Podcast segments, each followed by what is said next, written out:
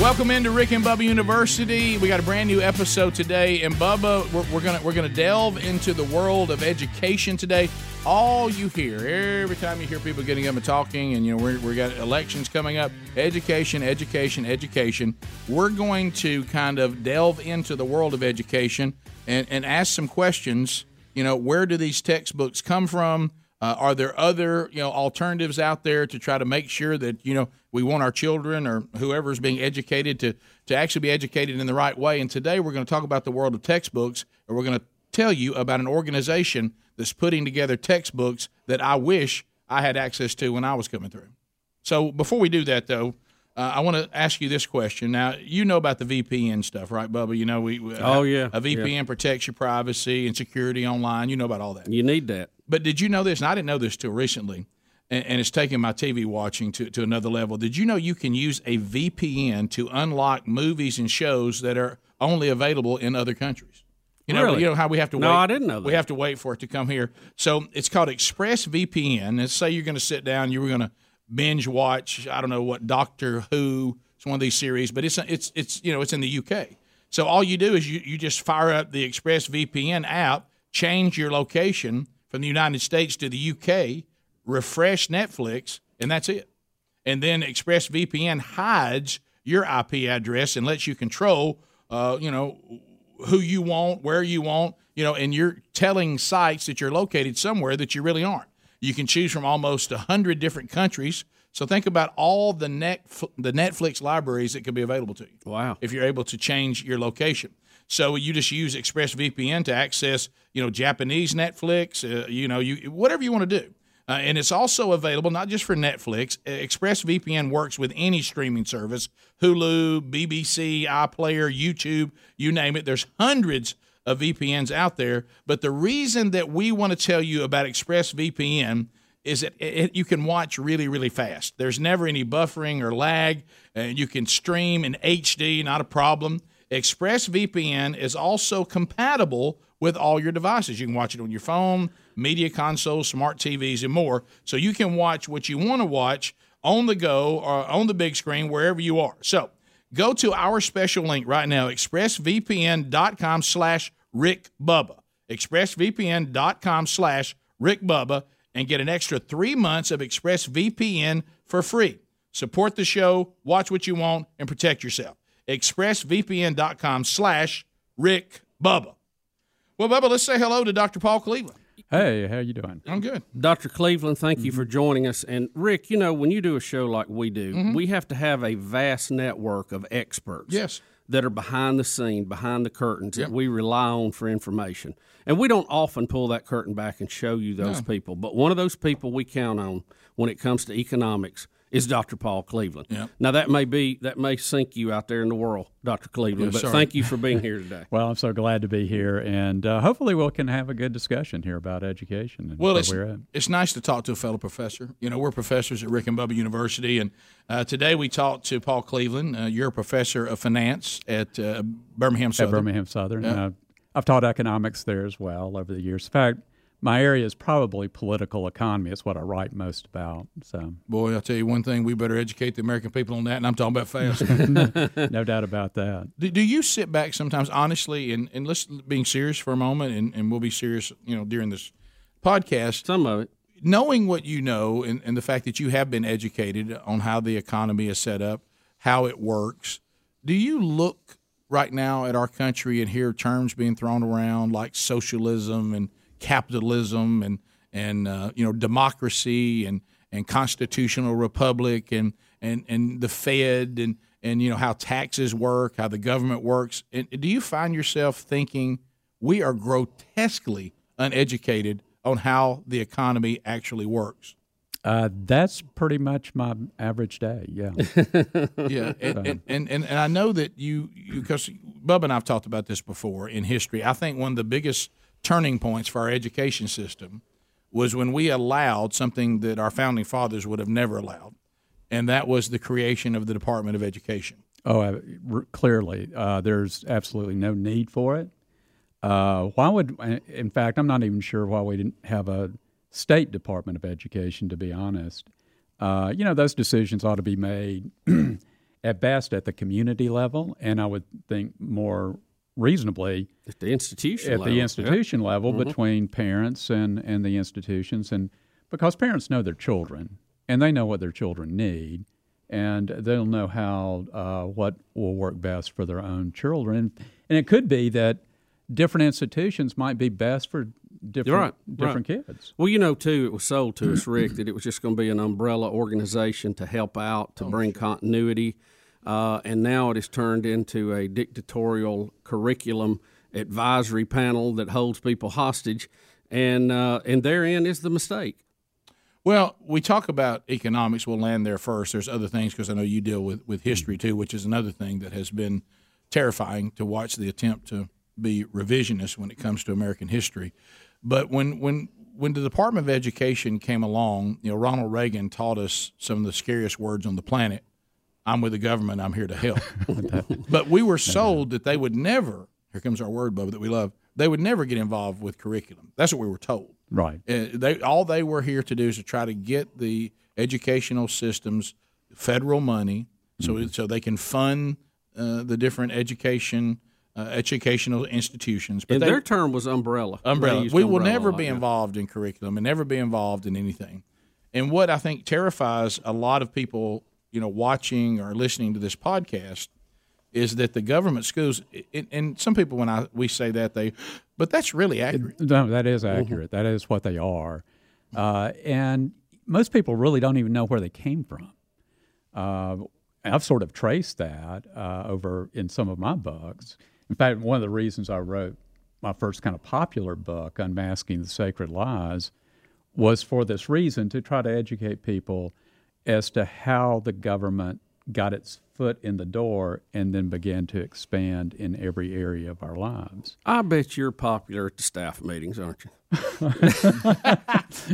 well, it used to be that, uh, you know, my my comrade, I mean my, my yeah. colleagues at Birmingham Southern would, would want to debate, but that that sort of ceased yeah. um, uh, in recent years. Well, you know, and I think too, anytime you have a discussion about education, just like anything else, that you're trying to make it better.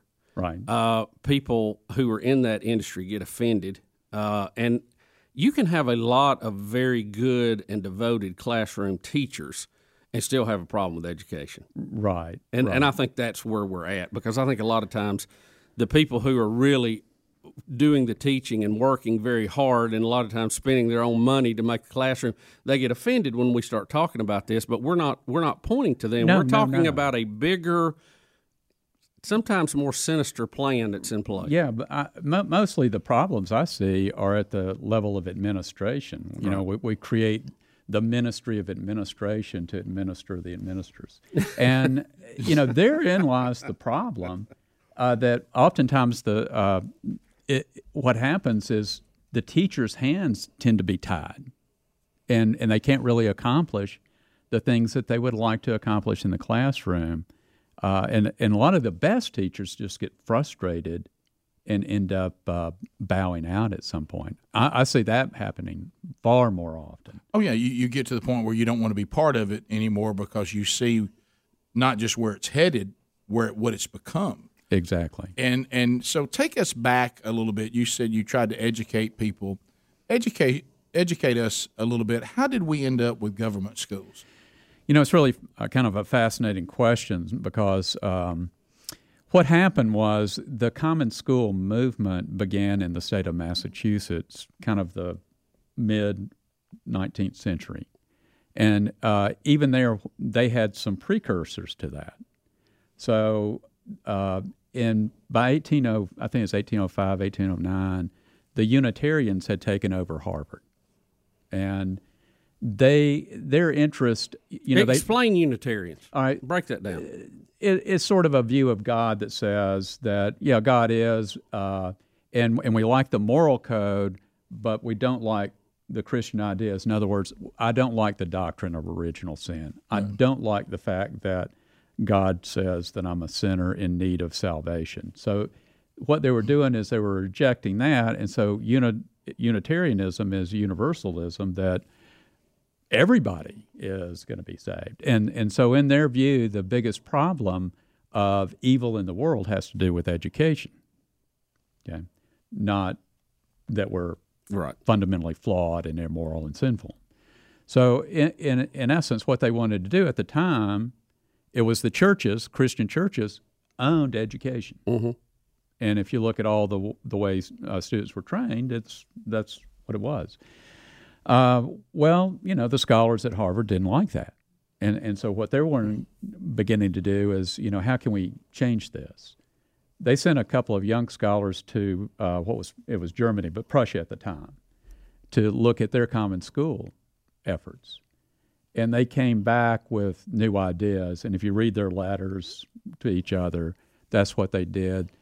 If you know the name Horace Mann, uh, he was he was their first bureaucrat, education bureaucrat, and um, so his success at that point uh, began uh, this whole process where more and more states got involved, and it's interesting too because they were aided and abetted by some of the first community organizers, and they turned out to be the Owenites. I don't know if you know who Robert Owen is. No, I don't. But No. he, he was um uh, Robert Owen was a communist. He was advocating for communism, but he was also an industrialist in Scotland.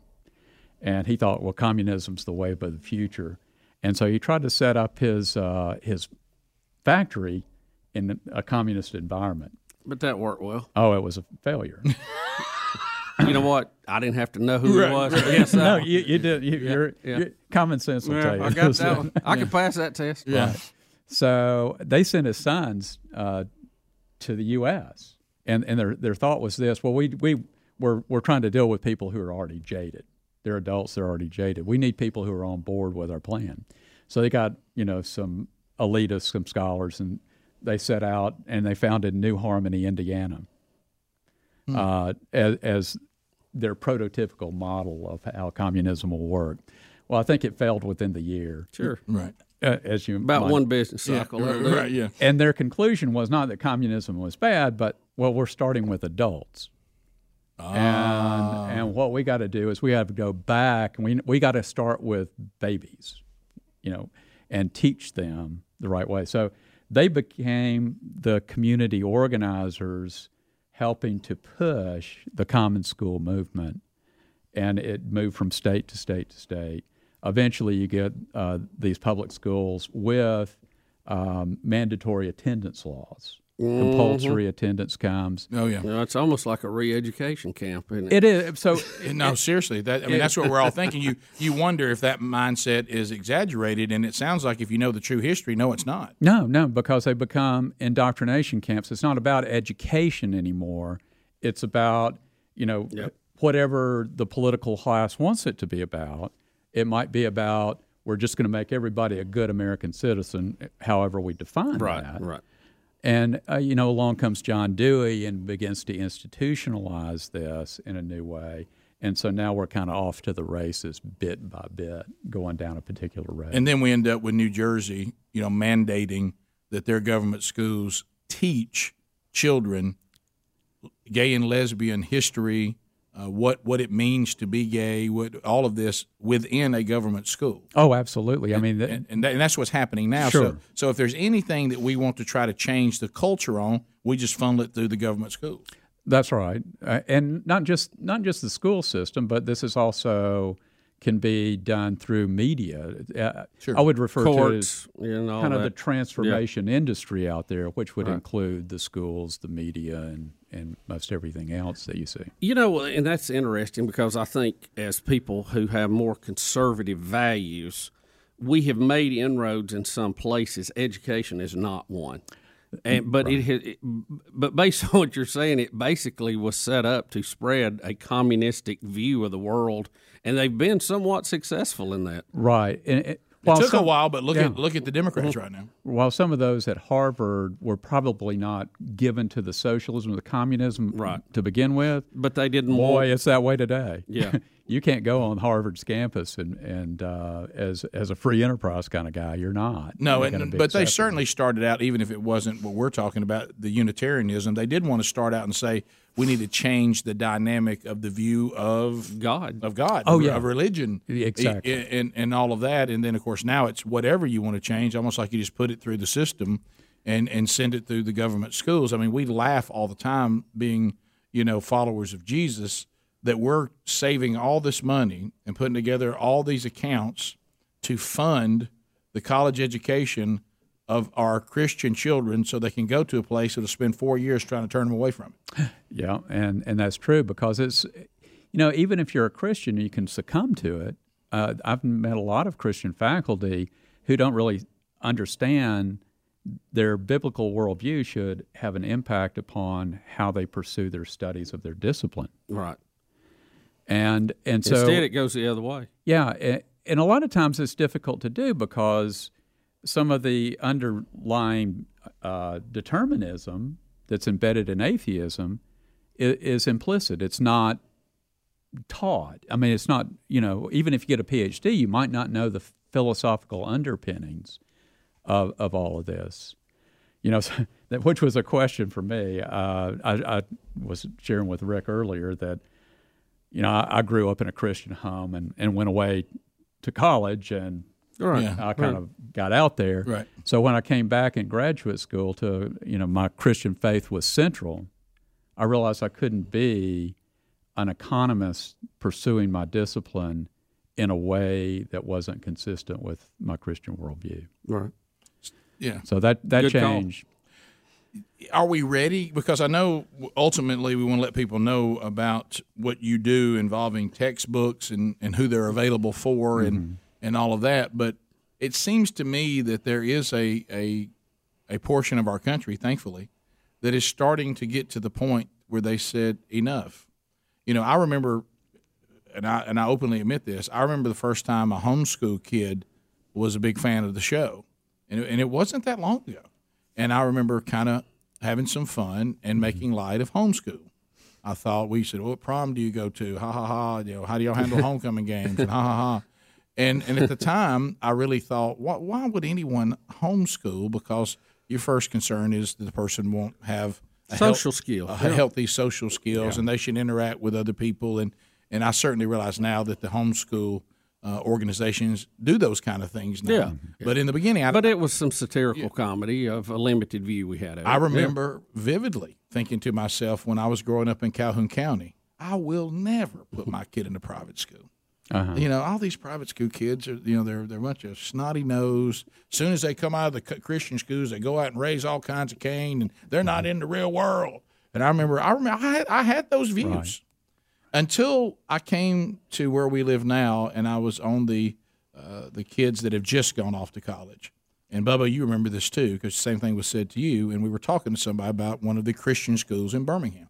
I said, I don't, I'm not going to send my kid to a Christian school. I just, you Yeah, know, just private school. yeah, private school, didn't, man. Didn't We- appeal to We me. didn't like the private school kids we were growing up, and they, they they ain't the real world. All this, and then he said to us, "No, what you don't understand is the Christian private school of today, in general. I'm sure there's mm-hmm. exceptions. In general, is the public school that you attended." That's correct. and and and I and, very correct. and I was like, what? And and and and the more I realized it, watching my kids go through this school, these were things that you didn't need to go to a Christian private school when I was growing up. They prayed before school started. Mm-hmm. Uh, everybody stood up and pledged to the American flag. Uh, we had Sung the state song. yeah, you you would have a teacher in a government school that would sit there on Good Friday Tell and- you the story. tell you the story. Read of, it right out of the of- Bible. of Jesus and the crucifixion. Would refer to uh, fundamental Christian beliefs in the founding fathers in American history, and then I realized when my kids got into school, that was over. oh yeah. If, if you were if you were in a government school, that government school had to be deemed godless, uh, or they or they faced trouble from the old Department of Education that would cut the funding off. And and if you want our funding, you got to play our game. And and I thought to myself, wow, there is going to be a boon for Christian private schools and homeschooling, and and it's happening. I mean, this they're, they're driving people into these different ways to educate their children because they're thinking if I've got choices and you're going to talk about some today. Yeah. If I have choices, I'm going to take them. Well, that's true. I mean, what has happened, and, and you, you see this in all kinds of things. Mm-hmm. When the government centralizes control, they play this extortion game. Right. And so once they have your money, then they're kind of dictating to you how you're going to do your th- do these things, uh, and particularly in education. And therein lies really the, the problem that we face. Uh, how how do you instruct people when they're continuing to write out of history important facts? And you know, history is history, and and there's good, the bad, and the ugly. Sure, there is. And the And we didn't know it all. no, that's that's true, and and we need to teach the good, the bad, and the ugly because the whole point of history is to dig out of there what are the what are the hard and fast principles To get life? better. Yeah. exactly. Yep. Uh, and what are the things we don't want to do again, and what are the things that are that we do want to do? What are the things that really did work well and that we need to embrace and and carry on with? So tell us what what you've been doing because I think we presented the problem, and and and then when you get to the problem, you start looking for solutions. And if you're going to indoctrinate people to a worldview, then the textbooks that they're being given have to also be altered. Uh, and so someone says, "Well, wh- where can I? f- Where's a resource for me to educate my children? I'm not a teacher. I'm in an organization. I'm getting together. Or hey, I'm a private school. Uh, we just started a private school. I know even the private school that our kids attended, they've used uh, some of your textbooks. Right. They start thinking, well, we can have the best of ideas, but where's our curriculum? Where's our textbooks? There's not that many. there there really are not that many, and so it. You know, I had a mentor, um, Dr. Carson, uh, and he was a historian by training, and he had ended up uh, leaving the academy and beginning to work on a, a project that he had, which was to flesh out high school history and social science. And so he, he developed a six volume American history set that are paperbacks. He also wrote uh, an economics text, and he the one of the last books he wrote was uh, Government, American Government. He wanted to get a Western civilization text, and, and he was aging, and he didn't want to do it. And I knew him at the time, and as his, as he mentored me, and so he got me to write it. So that was actually my first book. That's one of the beauties of mentees. Yeah, ahead, yeah, It, it really is. I mean, he, you know, he's a great scholar. He really uh, took me head and shoulders ab- ab- above where I was at the time.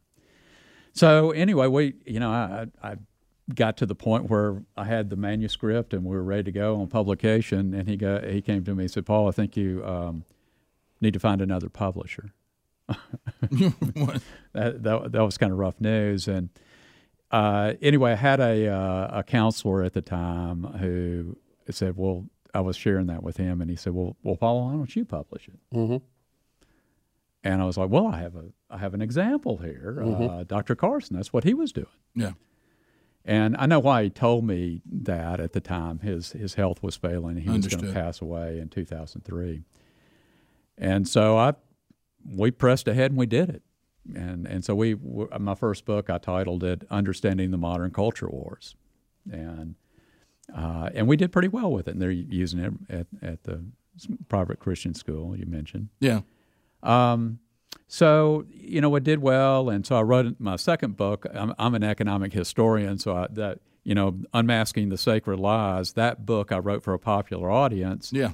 Uh, I would say it's an economic history of public policy in America, is what it is. By the way, and, and I don't that that is an invaluable source because I think economically, you know, we're Rick included. Sometimes we are just completely uninformed of the history of all the different policies that have failed miserably. Oh, yeah. and why they failed uh, based on economics. Sure, and then once they once they failed, they began to pass a, a new program to fix the failure that creates a new failure. Yeah, So it, it's this sort of spiraling effect. and boy, we're there now. We are there.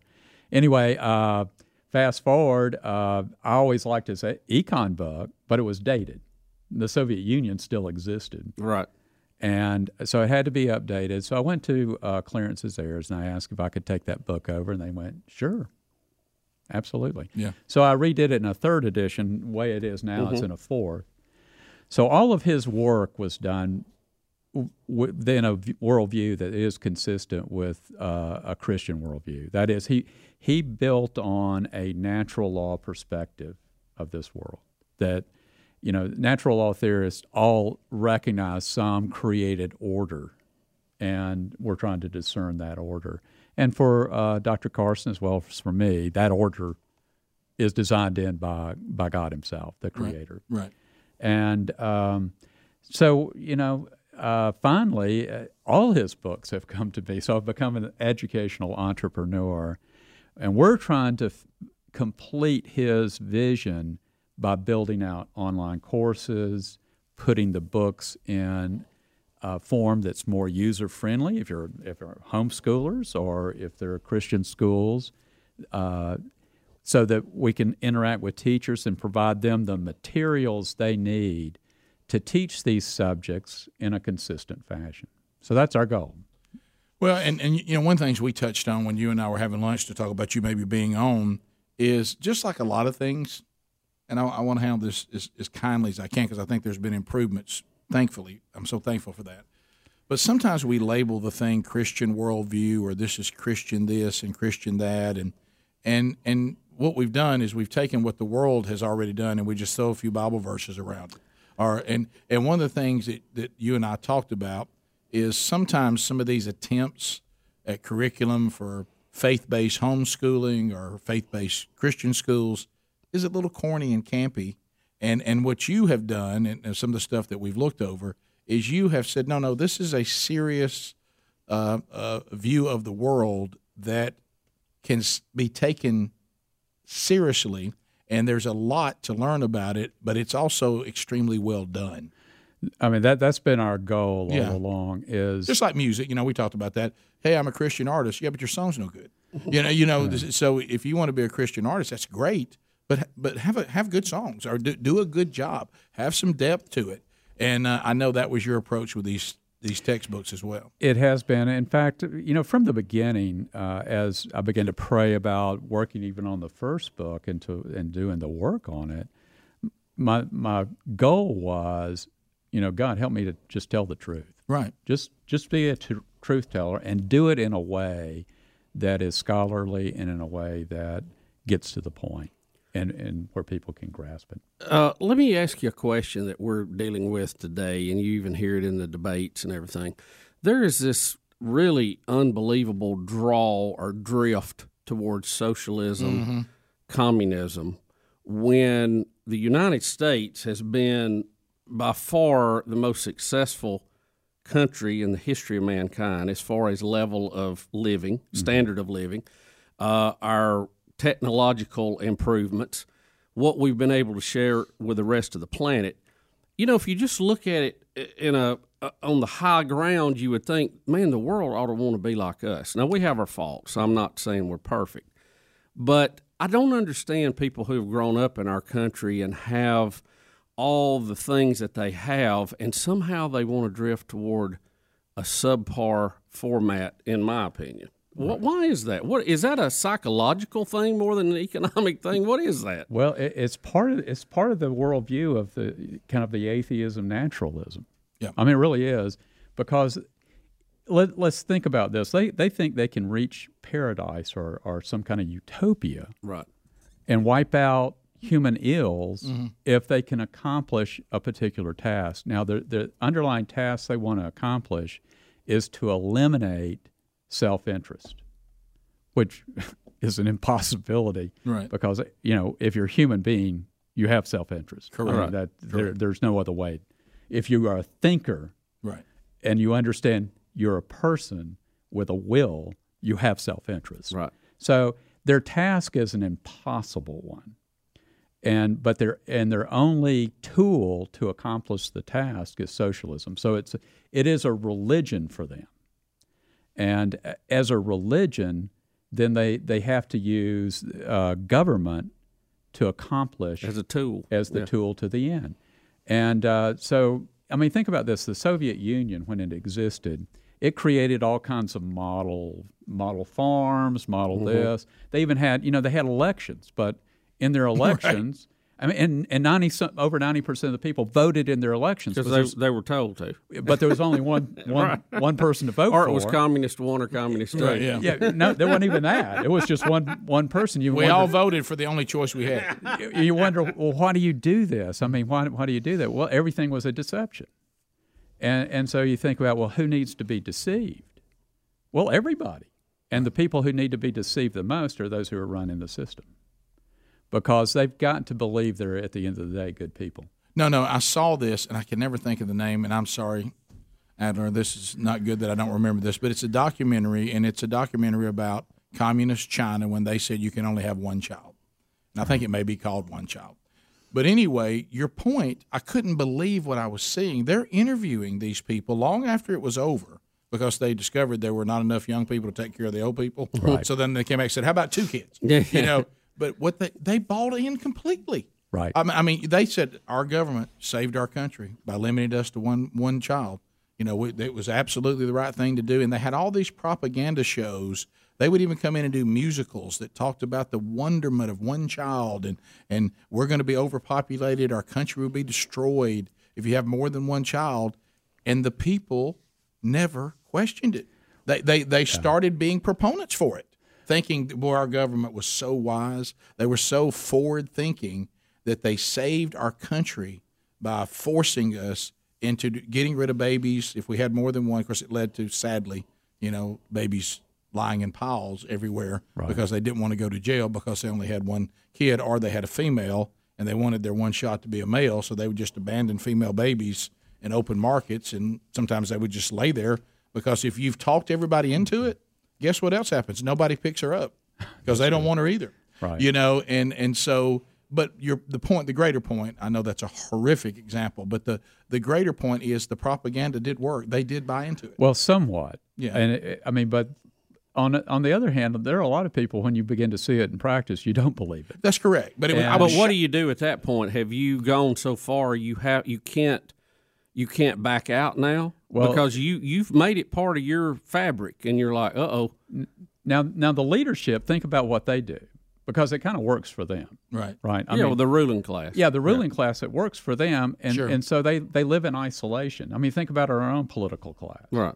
They they call the rest of the world, the rest of America, flyover country, and they live in bubbles. You're right. And they, on- you know, so they only they only meet with, they only talk with each other. Yeah, inside the Beltway. Say yeah. So Right. so they never hear a different worldview, and they consider everybody else unsophisticated Right. or unable to think through things, and and so they've kind of controlled uh, the educational systems in such a way that Yep. I, I refer to it as um, you know intellectual incest.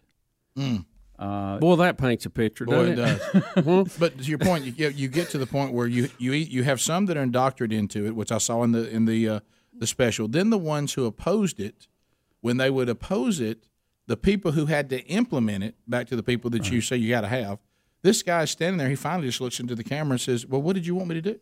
Yeah. You know, either I took this woman who was pregnant and took her to have a forced government abortion, or I, I was going to be put in jail or killed. Exactly. What What did you want me to do? So- what, what choice did I have? so most of course, we would say do the right thing, but that's easy to say when you didn't have we're, Yeah. we're in that situation. So what most people would do is they would just try to get by in life.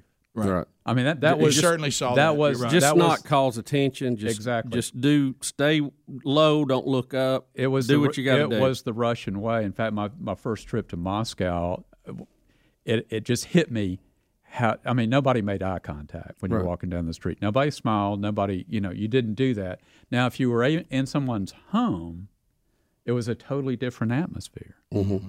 Right? It it changed, but not not in public, and um, it's not safe. It, it just isn't safe. It- now they they had, they had some good jokes yeah. because they're th- you just couldn't get anything. You know, they're and they drunk heavily. oh the, well of course yeah. I mean That that soothes a lot of ills, doesn't it? Um, tell you that, that kind of that Except kind the need for more to drink. that kind of society would drive a Baptist to get a drink. but uh, but Well, no- I've always joked. I think that socialism is an easy sell to the uninformed masses. well, that was the point. I was because it coming- sounds a lot like Santa Claus. It sounds like Christmas. Right. You're going to get all this for free, and you don't have to pay for it. Well, I mean, well, yeah, sign me up. You know, I'm for that. Well, and, the, I get gifts every day. That's great. But even like Bernie's plan, and this is where I don't get people cannot see through this. Edu- he wants free education. Well, that's great. I'm going to get free education. So I get my education. I get out in the work world. Now my taxes are jacked up Right. because I got to pay for somebody else to get free education. So I still paid for an education. Oh yeah. It just wasn't mine while I was there. Then I paid for it later for somebody else. So I still paid for it. It wasn't free. No, it, nothing. Well, that's the first principle of all economics. there is no There- free lunch. there's no free lunch. and that, and that really is true. Who though. coined that phrase, by the way? Man, that was a Uh, great know- pioneer in economics, wasn't it? yeah, I, I really don't know who pointed, but but it's quite accurate. I mean, every you know every choice we make carries with it a cost. I mean, that should be obvious because you know we live in a world and we all have desires, we all have ends that we want to pursue, right? That mm-hmm. we want to uh, accomplish in our lives, and and so to do that, you have to have the means, right? You have to have resources. You have to have economic goods. Well, there's only four ways you can acquire economic goods. You know, you can produce it yourself. Well, that's that's kind of difficult. It's difficult. limited what you can do. yeah. do. if I want to, if, I- if I I'll want make to, a birdhouse. if you I want a gallon of gasoline, Yeah, that- tough. That's gonna Tough be, to do in your that's, basement, That's yeah. going to be rough. Um, I can I can produce something that's valuable to somebody else, and I can trade that. And for most of us, that's our labor right. services, and then trade that for what I want. I can steal it, take it from somebody else by force or fraud. This is this is what socialism is. Mm-hmm. Right. It's just systematic theft. So That's all it is. Legalize. Legal Systematic theft. Legalized theft. That's all it is. Uh, so it violates the eighth commandment. Right. And I th- at, at risk. Right. And then the last one is charity. You know, somebody out of their kindness of their heart could give it to me. Picks me up. And that, that's the only four that exist. No, no, it's- that's it. Now, neither the other two, stealing and charity, both presuppose prior production. Mhm. Right? I can't, I can't give anyone anything that I don't possess, and I would, if I'm going to get it, possess it, then I've, I've had to participate in the productive activities Right. to possess something to trade for it. So, you know, uh, you can't build economies on that. All economy is built on production and trade even in the even in the most dictatorial socialist setting, like North Korea, without some production, Right. now Somebody got to make something. somebody's got to make something, right? And, and no matter how forced it is, somebody's got to make something. They don't make a lot of it, right? Because they're all starving pilgrims in Right. North Korea. But you know that's the way it works. Uh, now, the freer you are, the and the more productive that individuals can be, then the wealthier you're going to be. And I, I think sometimes because we've overcome so much in America, people take that for granted, Yeah. and they just don't realize what it took to get where we are. And people have paid a high price for that. And they've been in a lot of different ways. I mean, we, we always think about military and people laying their life down, and that's certainly true. But also in business and Sure. Families and, and being gone away from relationships. I mean, there's there's been a high price to get where we are. Oh, absolutely. And uh, because anybody even starting a business has to put up the Oh, my. Yeah. resources, Yeah. has to risk it uh, in order to try to build something. You know, when Obama says, uh, you didn't build that, well, you know, who are you? you know, what do you know about it? I mean, that's well, sort of. Bloomberg, you know, about farming. You just put seeds in the ground. Yeah, you just put seeds well, in that the was ground. brilliant. But wasn't but do you think think about this for a minute? he's smarter than to say some of the things he said. Are- He, he ought to be. well, is, is he? yeah, he should be. Let me put it. That. Let me rephrase and, that. and that's the, what I think is the view of the left. And we say this all the time, and we said today uh, uh, when we actually we just saw the Democratic debate last night while we're taping this of Rick and Bubba University. Whoever told these Democrats to raise their hand when they wanted to speak, that only added to the childlike view of the world that they have. And and this is it. They seem to your point, and I think that's why this education and this this textbooks and the others that you have available, we have got to educate. I'm telling you, we now have adults that are looking to people who are looking to adults, and the adults themselves don't seem to know where things come from. oh, they, they really don't. They, they, I heard this said before. Said the far left is, has a childlike mind. I want a pony, but I have no idea where ponies come from, what ponies cost, how much feed for the pony. Do I have to build a barn? Am I have to put fencing around an area? How much room does a pony need? What what is the cost of a pony and where does it come from? They have no idea. They don't know what it takes to make an MRI. They just right. complain about the price. They have no idea where an MRI comes from. Oh, in most times they, they don't. They really have no clue. And so to come across, they have this presumption of expertise. Yeah, that they don't that. really possess, and could not possess. And so here's here's one of the features of the marketplace. I, I think most of these people don't understand. money prices, market prices, make a real difference to help us navigate through the world and coordinate what we want to do with what other people want to do in ways that are mutually beneficial for both of us. And, uh, and, and so that's lost in, in the political system because in their view, it's just like, well, you know, uh, we, y'all just need to vote for more taxes and we'll take care of it. Sure, yeah. which it's is always the answer. So yeah. tell us, we, have only given up about four more minutes. So tell us about boundarystone.org and, and what's available. I know you've got a new one coming that just came out in fall of 2019. T- tell tell us what textbooks are available to the homeschooling community, the, the private school community. What what are some that are available? Okay, so we've, we've been fleshing this out, and, and so right now we we've redone our uh, basic economics text, and we've tried to really make it more user friendly for the homeschooler mm-hmm. as well as I think for teachers in mm-hmm. the Christian schools, Christian schools, and so. Uh, because one of the knocks we had is this is great content, but very difficult to use. It. Okay, it may be too high a level. So what we've done is we've tried to reorganize that data. Lower it down for us a little bit, Doc. And we've created uh, an online course to pair with it. So now, if you're a homeschooler and you can you can buy the, the book and the and the course as a package deal, there you go. You're done. You're, turnkey. You're done. It's turnkey. And we've also done that with our government. So we have American government book now, we haven't gotten our American government book in the form we want to get it to eventually, but we also have the online course. And the, the government book is actually being used pretty widely. Uh, Sonlight curriculum has mm-hmm. picked it up, they, and they use it in theirs. So that's out there. And then we have the, of course, we have the six volume American history set. We've got to get that. We've we've got to develop out the online course to go with that. But and you do we, have the textbooks. We have the textbooks, and we also have uh, Western Civilization, and then we have the two kind of general books now, the um, Unmasking the Sacred Lies and the Great Utopian Delusion, uh, both of which I think are great. If you want, if you want to understand the political elite yes. and why they're pushed, yes. then the Great Utopian Delusion. That's why we wrote it and I wrote it so you didn't have to read Saul Alinsky's horrible little book, Rules for Radicals. Yeah, that a lot of our friends on the left love. They love it. I mean, but it, you open it up, it's dedicated to Satan. I mean, yeah, I know. That, that, boy, you know that rules right me out, out on the book right, right there. Right, right out of the killer. It kind of takes me out of it too, but I, you know, I plowed through it to see what they're saying. And, you, you, uh, know, one of the things, and I'll say this in closing because I know we got to wrap up. It is amazing, and you, you made this point, especially with our elected officials, and I think it's probably uh, an Achilles heel of democracy.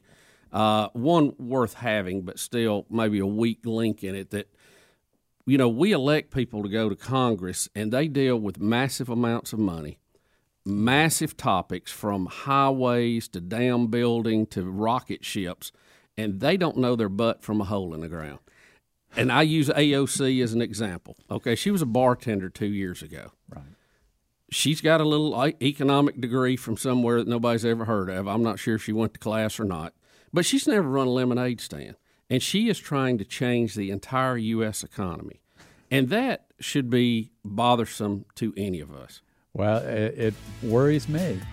well, we, we've got to know too, like you said, why, why, what is our economy? You've got to know what it is to even know somebody's oh, changing. Yeah, Here's the here's the website boundarystone.org. You can go there and find out all the information we just talked about. Dr. Paul Cleveland, boundarystone.org. Thanks for being with us. Well, thank you guys for having me. And thank you for being with us on this edition of Rick and Bubba University.